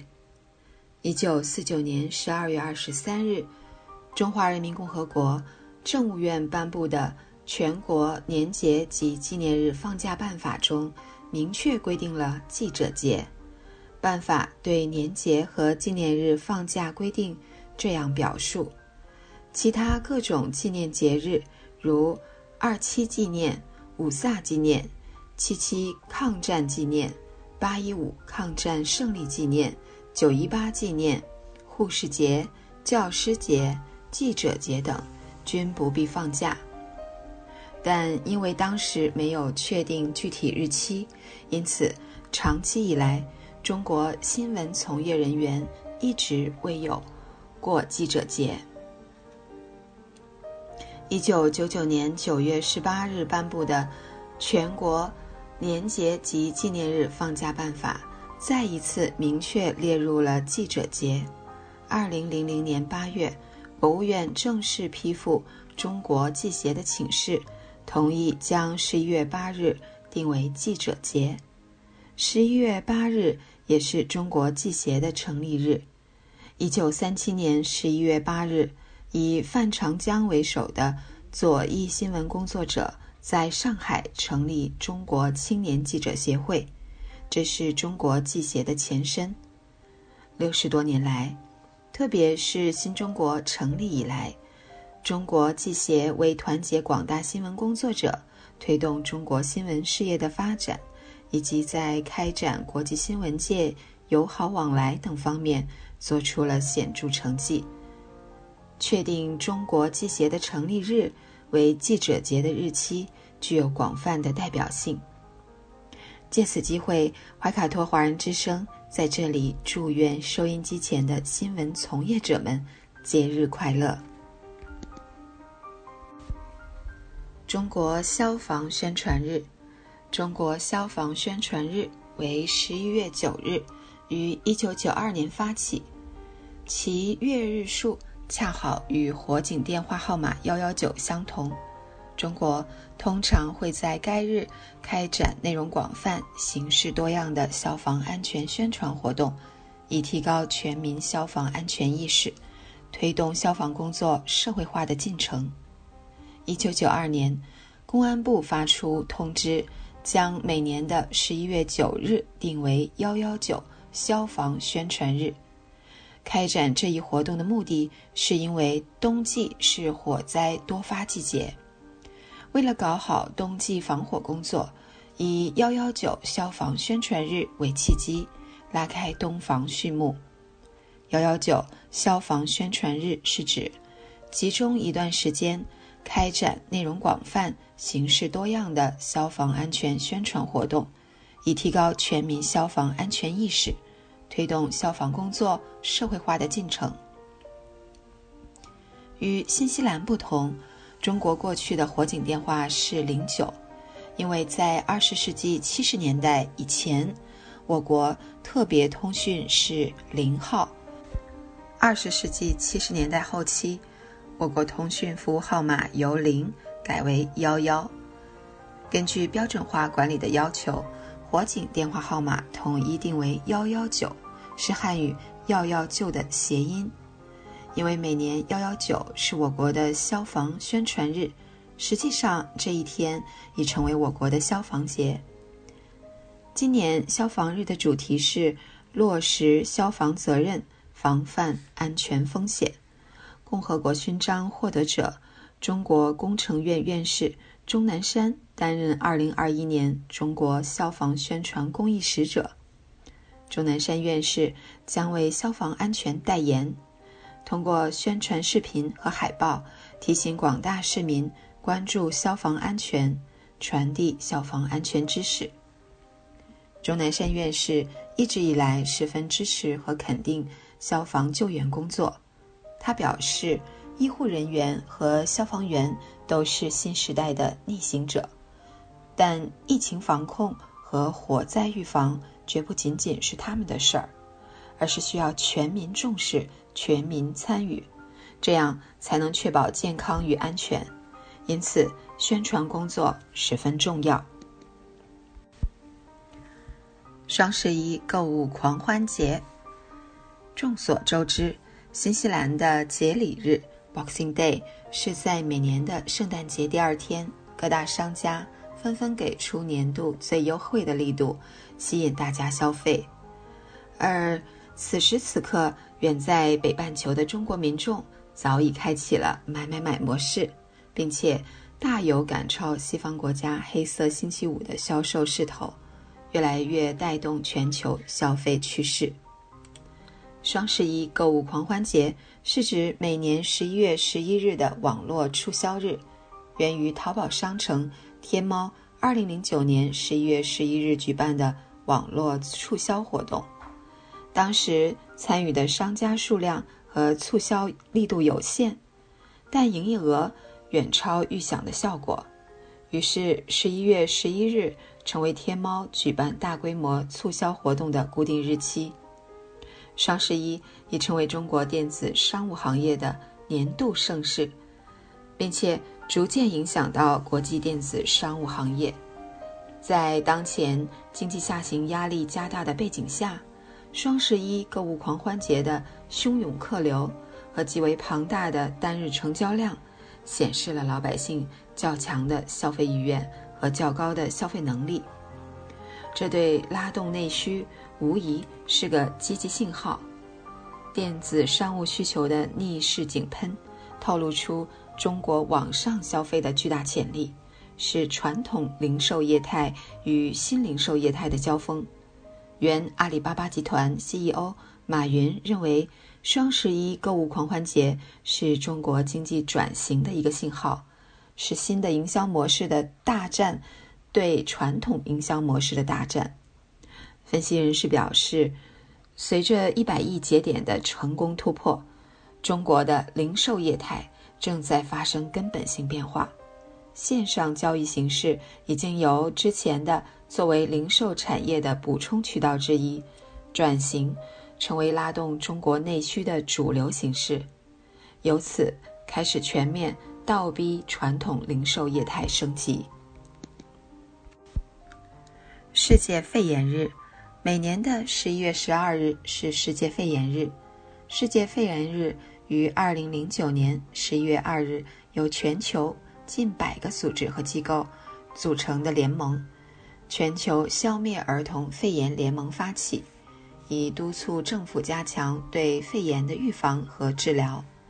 肺炎指中末气道肺泡和肺间质的炎症，可由病原微生物、理化因素、免疫损伤、过敏及药物所致。细菌性肺炎是最常见的肺炎，也是最常见的感染性疾病之一。儿童、老年人以及有基础病的患者患肺炎的风险较高。目前，新型冠状病毒仍在全球肆虐，而季节转换是呼吸道传染病的高发期。新冠肺炎、流感都会引起肺炎症状。本周五，世界肺炎日到来之际，怀卡托华人之声提醒各位听众朋友，应该做好以下预防措施：保持良好的个人卫生习惯，勤洗手，多用肥皂或洗手液及流动的清水清洗双手。出门建议携带一些消毒湿巾或免洗洗手液。在没有洗手设施时，代替手部清洁。注意不要用脏手触摸眼、口、鼻等部位。科学佩戴口罩，外出建议随身携带口罩。在进入人口密集、相对封闭的场所，人与人之间距离小于一米时，戴好口罩。乘坐公共交通工具的全程都要戴好口罩。前往医疗机构要佩戴一次性医用外科口罩，注意咳嗽礼仪和社交距离。打喷嚏或咳嗽时要用手肘或纸巾捂住口鼻。过后要及时洗手，养成一米线安全社交距离，避免在室内扎堆聚集。做好居家卫生，家庭常通风。每天至少开窗通风三次，每次半小时以上。保持健康生活方式，日常要均衡饮食，戒烟限酒，适量运动，充足的休息，避免过度疲劳。及时就医，如出现发热或其他呼吸道症状时，应及时到就近的发热门诊就诊。尽量避免乘坐公共交通工具前往医疗机构。联合国糖尿病日，联合国糖尿病日是由世界卫生组织和国际糖尿病联盟于1991年共同发起的，其宗旨是引起全球对糖尿病的警觉。2007年起，世界糖尿病日正式更名为。联合国糖尿病日，从此，每年的联合国糖尿病日，世界各地标志性建筑将亮起蓝光，促使各国政府和社会各界加强对糖尿病的控制，减少糖尿病的危害。二零二一年十一月十四日是第十五个联合国糖尿病日。今年联合国糖尿病日的主题是。人人享有糖尿病健康管理。据广东省医学会糖尿病学分会主任委员薛耀明教授介绍，近三十多年来，中国糖尿病患病率显著增加，并呈现持续上升趋势。流行病学调查资料显示，二零一七年我国十八岁及以上人群糖尿病的患病率高达百分之十一点六。现在人们生活水平提高了，很多人大鱼大肉的饮食习惯也会增加患糖尿病的风险。与此同时，营养过剩和久坐的生活方式容易导致糖代谢异常，也是导致糖尿病发病年龄呈现年轻化趋势的重要原因。糖尿病患者长期的管理非常重要，其中包括糖尿病高危患者的。早期筛查，糖尿病前期和陪肥胖患者的饮食管理、糖尿病饮食、运动管理、自我血糖监测、定期门诊随访复查和定期完善并发症筛查、心理咨询和辅导，以及糖尿病综合管理等。同时，要关注糖尿病患者的心理健康。延缓糖尿病并发症的发生和发展，提高患者的生活质量。那么，今天我们的地球传奇就和大家聊到这里。希望这短短的十几分钟，主播小猪可以带给听众朋友一些有趣的话题和知识，能够引起大家的共鸣。马上，我们就会进入深受听众朋友们喜欢的生活百科。主持人会和大家一起探索和发现隐藏在日常生活中的趣味知识和实用技巧。不要走开，精彩稍后继续。聆听我的声音，精彩您的生活，美妙无处不在。怀卡托华人之声生活百科。怀卡托华人之声中文广播的听众朋友们，我是主持人小峰，我是主持人奥斯卡。感谢大家今晚的陪伴。现在来到了我们今天黄金时段华语播音的最后一个单元——生活百科。这是一个充满了生活小智慧的专题时间。主持人在这里和大家分享各种各样的趣味日常小窍门。让您在生活中更加得心应手。那小峰，今天我们和大家来聊聊哪方面的小常识呢？新西兰的雨季似乎特别漫长，经常是才刚出门，脚下球鞋就被淋湿。不想让双脚泡在又湿又闷的球鞋里，记住八招快速晾干球鞋的技巧吧。好的，那今晚的节目我们和大家来一起分享一下。那第一招啊，就是用吹风机。鞋子如果湿了，想要快速的干燥，许多听众都会想到用吹风机来吹。不过，使用吹风机仍要一段时间才吹得干。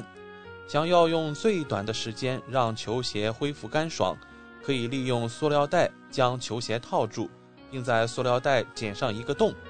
把吹风机从洞口吹入，就能让湿哒哒的球鞋更快干。切记不要使用热风，以免高温导致球鞋变形。第二个办法就是使用烘衣机。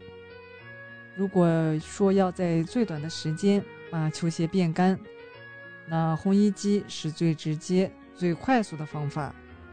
记得在操作时，务必将烘衣机设定为不转动。并选择冷风模式，不然球鞋可能会因热风变形。嗯，第三个小妙招啊，就是用我们的呃一个比较常见的生活物件哈，就是塞报纸了。那塞报纸也是一个低成本而且比较常见的方式，运用报纸的吸水特性，可以吸干鞋内的水分。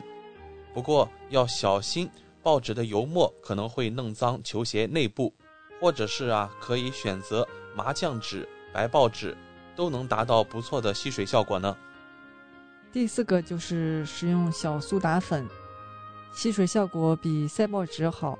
小苏打粉本身就具备除臭除湿的效果，只要将小苏打粉倒入旧袜子中，再打结放入球鞋里，就有干燥剂的效果，还能避免异味产生。嗯。第五个小妙招啊，可能会令大家大吃一惊，那它就是用咖啡渣。如果您的家里啊刚好有咖啡机，那么晒干以后的咖啡渣也能拿来除湿。不仅如此，咖啡渣还具有除臭的功能。为了避免咖啡渣受潮发霉，建议可以两到三天换一次。还可以用竹筷风干，还有干燥剂。如果刚好没有上述工具，只能自然风干的话，可以把平常便当附的竹筷拿来利用，将淋湿的球鞋使用竹筷架高，放到阳台或者通风处风干，让鞋内的空气更流通，也能缩短风干的时间。此外，还可以把平常淋湿附带的干燥剂留下来，放到球鞋内，或者家中除湿用的颗粒状除湿剂，都能帮助球鞋变得干爽。我们再来一个参考一个来自韩国的方法，在韩国呀，有许多民众会使用啤酒瓶来晒鞋。那顾名思义啊，就是将球鞋插在啤酒瓶上。让球鞋内的水能够顺势的流出，这个方法比单纯把球鞋立在墙上风干，那时间可以缩短两到三倍。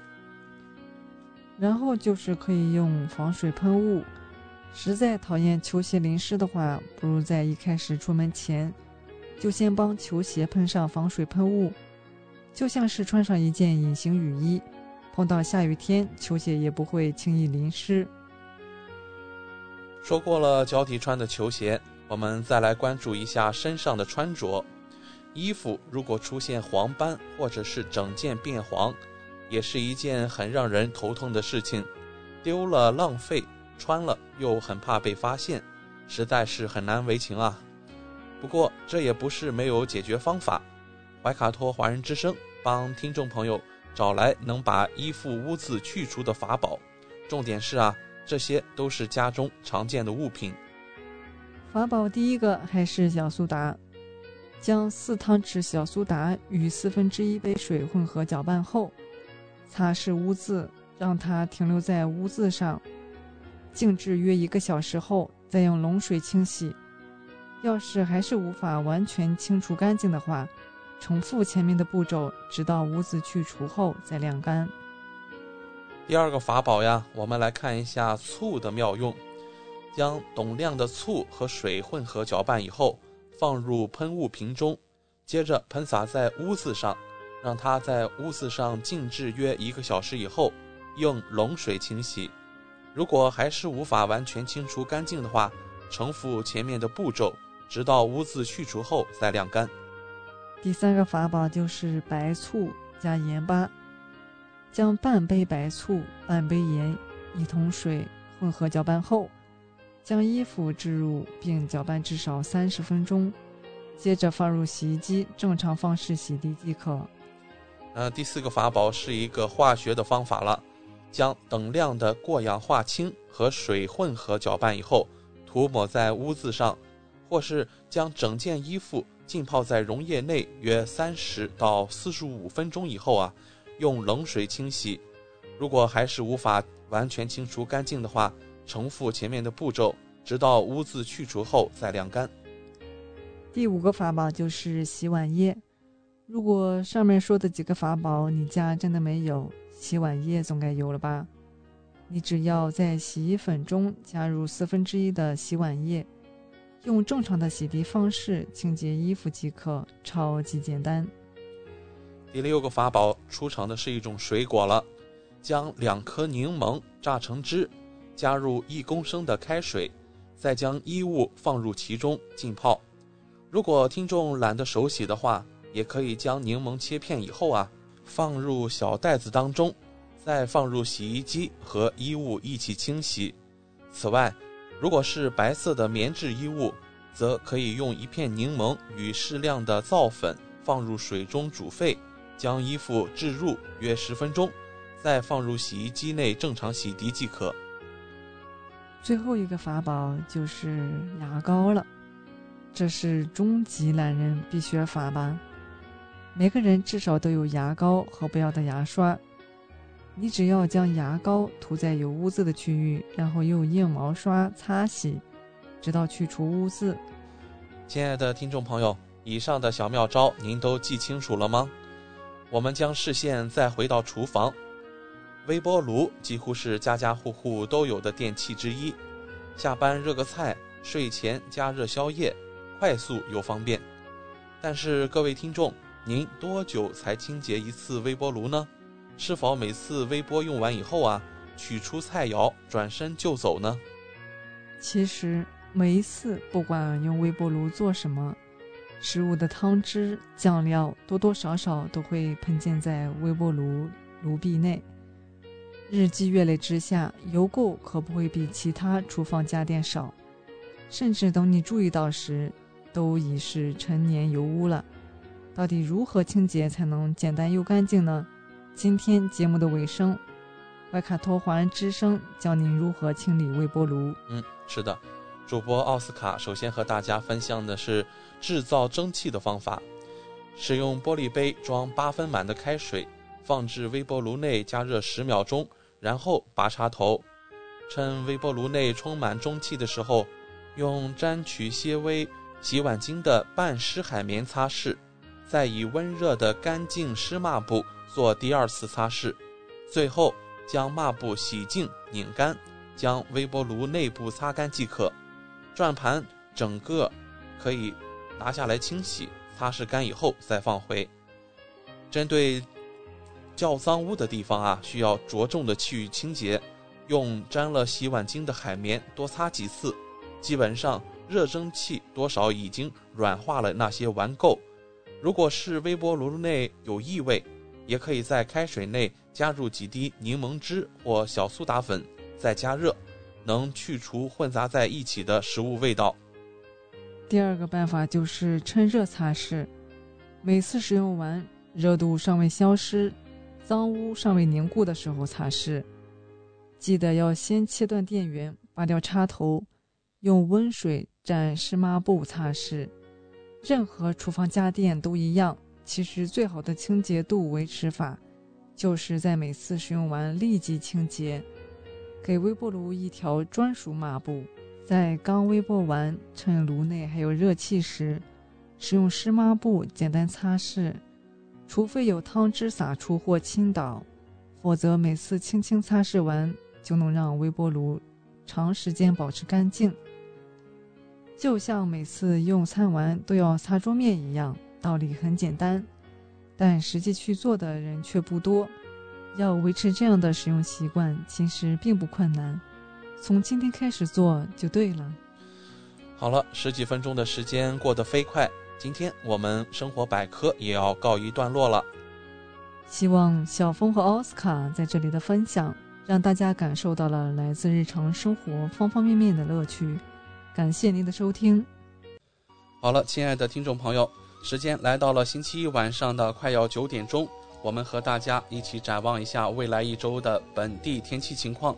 那么接下来一周啊，是先晴后雨的一个天气。我们看到，从周二开始一直到周五，都是一个晴好的天气。那温度啊，保持在十摄氏度到二十四摄氏度之间。在这个周末，周六周日都有大雨，温度十五度到二十二摄氏度，请您做好自己的出行安排。我们今晚黄金时段的华语播音即将告一段落。通过中新华媒微信公众服务号收听节目的听众朋友，您可以继续收听我们带给您的二十四小时精彩的广播电台节目。我们和您相约下一个黄金时段，再见。怀卡托华人之声，音质天成，悦动人生，伴我随行。怀卡托华人之声，音质天成，乐动人生，伴我随行。You are listening to Waikato Chinese Voices. Follow our radio, share the world. 您正在收听的是 FM 八十九点零怀卡托华人之声广播电台节目，我们在新西兰为您播音。For more episodes, use the accessmedia.nz app for iOS and Android devices, or subscribe to this podcast via Spotify, iHeartRadio, or Apple Podcasts. This Free FM podcast was brought to you with support from New Zealand On Air.